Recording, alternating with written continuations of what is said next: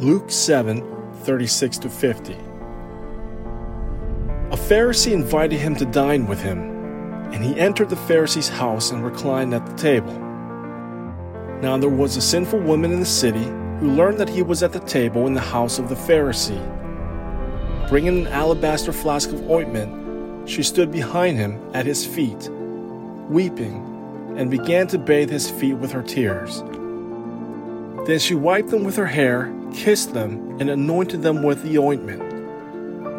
When the Pharisee who had invited him saw this, he said to himself, If this man were a prophet, he would know who and what sort of woman this was who is touching him, that she is a sinner. Jesus said to him in reply, Simon, I have something to say to you. Tell me, teacher, he said. Two people were in debt to a certain creditor. One owed 500 days' wages and the other owed 50. Since they were unable to repay the debt, he forgave it for both. Which of them will love him more? Simon said in reply, The one, I suppose, whose larger debt was forgiven. He said to him, You have judged rightly. Then he turned to the woman and said to Simon, do you see this woman? When I entered your house, you did not give me water for my feet, but she bathed them with her tears and wiped them with her hair. You did not give me a kiss, but she has not ceased kissing my feet since the time I entered. You did not anoint my head with oil, but she anointed my feet with ointment. So I tell you, her many sins have been forgiven, hence, she has shown great love but the one to whom little is forgiven loves little. He said to her, Your sins are forgiven. The others at the table said to themselves, Who is this who even forgives sins?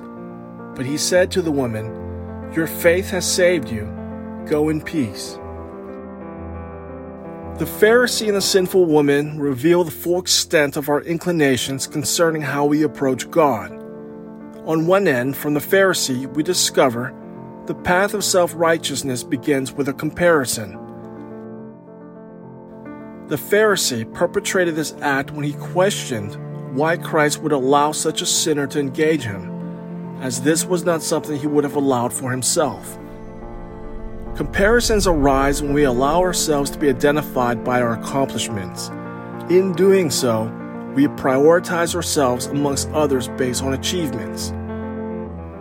Self righteousness presents itself with the belief that we have entitled precedence because of our great accomplishments. But God sees us differently. He sees what is in our hearts. God doesn't look for greatness, He seeks gratitude. From the sinful woman, we come to recognize that adoring love opens with gratitude.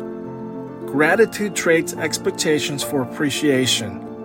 Although we are undeserving, Christ came for all of us and died for each of us. For that, He is worthy of our devotion, He is worthy of our love. One came in judgment, one came in devotion, God came for all. Let us pray. Lord, praise you for receiving me Please grant me the humility to exchange my expectations for appreciation. Forgive my faults and accept my love.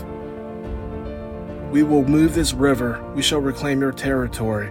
Through Christ our Lord. Amen.